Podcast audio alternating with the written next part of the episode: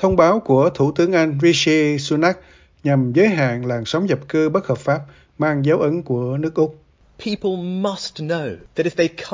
Mọi người phải biết rằng nếu họ đến đây bất hợp pháp, họ sẽ bị giam giữ và trục xuất nhanh chóng.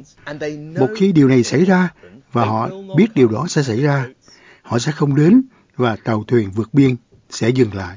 Chặn đứng tàu đã trở thành câu nói cửa miệng quen thuộc của chính phủ Morrison trước đây khi chính phủ này áp dụng chính sách cứng rắn đối với những người xin tị nạn đang cố gắng tìm đường đến Úc bằng đường biển. Và để không còn nghi ngờ gì nữa, ông đang tìm cách sử dụng câu thần chú liên minh tương tự đó. Thủ tướng Sunak đã công bố chính sách mới của mình trước tấm biển Stop the Boats nổi bật. Now I understand there will be debate about the toughness Bây giờ tôi hiểu sẽ có tranh luận về sự cứng rắn của biện pháp này. Tất cả những gì tôi có thể nói là chúng tôi đã thử mọi cách khác và nó không hiệu quả. Vì vậy tôi nói lại lần nữa, chính sách của tôi rất đơn giản. Đó là đất nước này và chính phủ của bạn, những người sẽ quyết định ai được phép vào đây, chứ không phải các băng nhóm tội phạm. Theo dự luật di cư bất hợp pháp, những người xin tị nạn đến bằng thuyền đến Anh bằng thuyền sẽ bị tạm giữ ngay lập tức và sau đó bị trục xuất, trở về quê hương của họ hoặc đến một nước thứ ba. Họ cũng sẽ suốt đời bị cấm quay lại Vương quốc Anh. Luật sư di trú Hajab Singh Bangan nói với đài ABC rằng tiếp cách tiếp cận này không thực tế và vi phạm các công ước tị nạn quốc tế.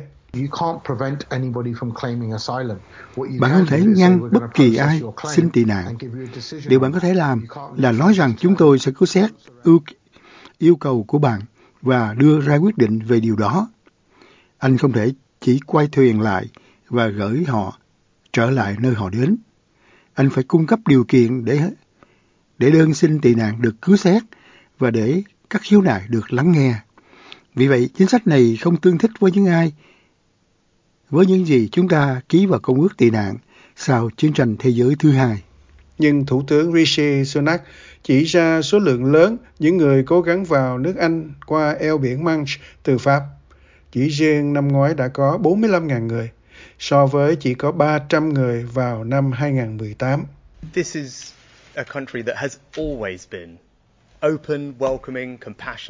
đây là một đất nước luôn cởi mở, chào đón, từ bi và hào phóng với những người gặp khó khăn.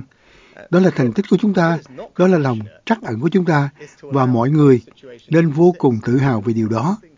Nhưng điều không phải là lòng trắc ẩn là cho phép tình hình hiện tại tiếp diễn.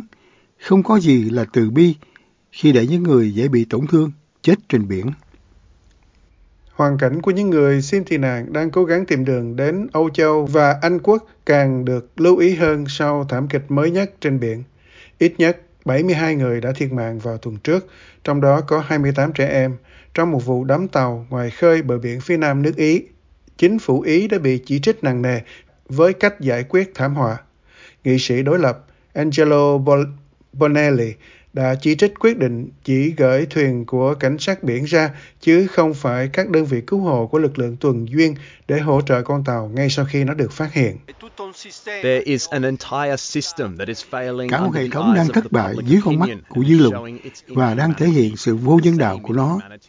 Chính sự vô nhân đạo đó khiến lực lượng tuần duyên biển chuyển hướng khỏi nhiệm vụ giải cứu người dân nhưng Bộ trưởng Nội vụ Matteo Piantedosi đã bác bỏ tuyên bố rằng các chính sách của chính phủ nhằm ngăn chặn di cư bất hợp pháp đóng vai trò trong vụ đắm tàu.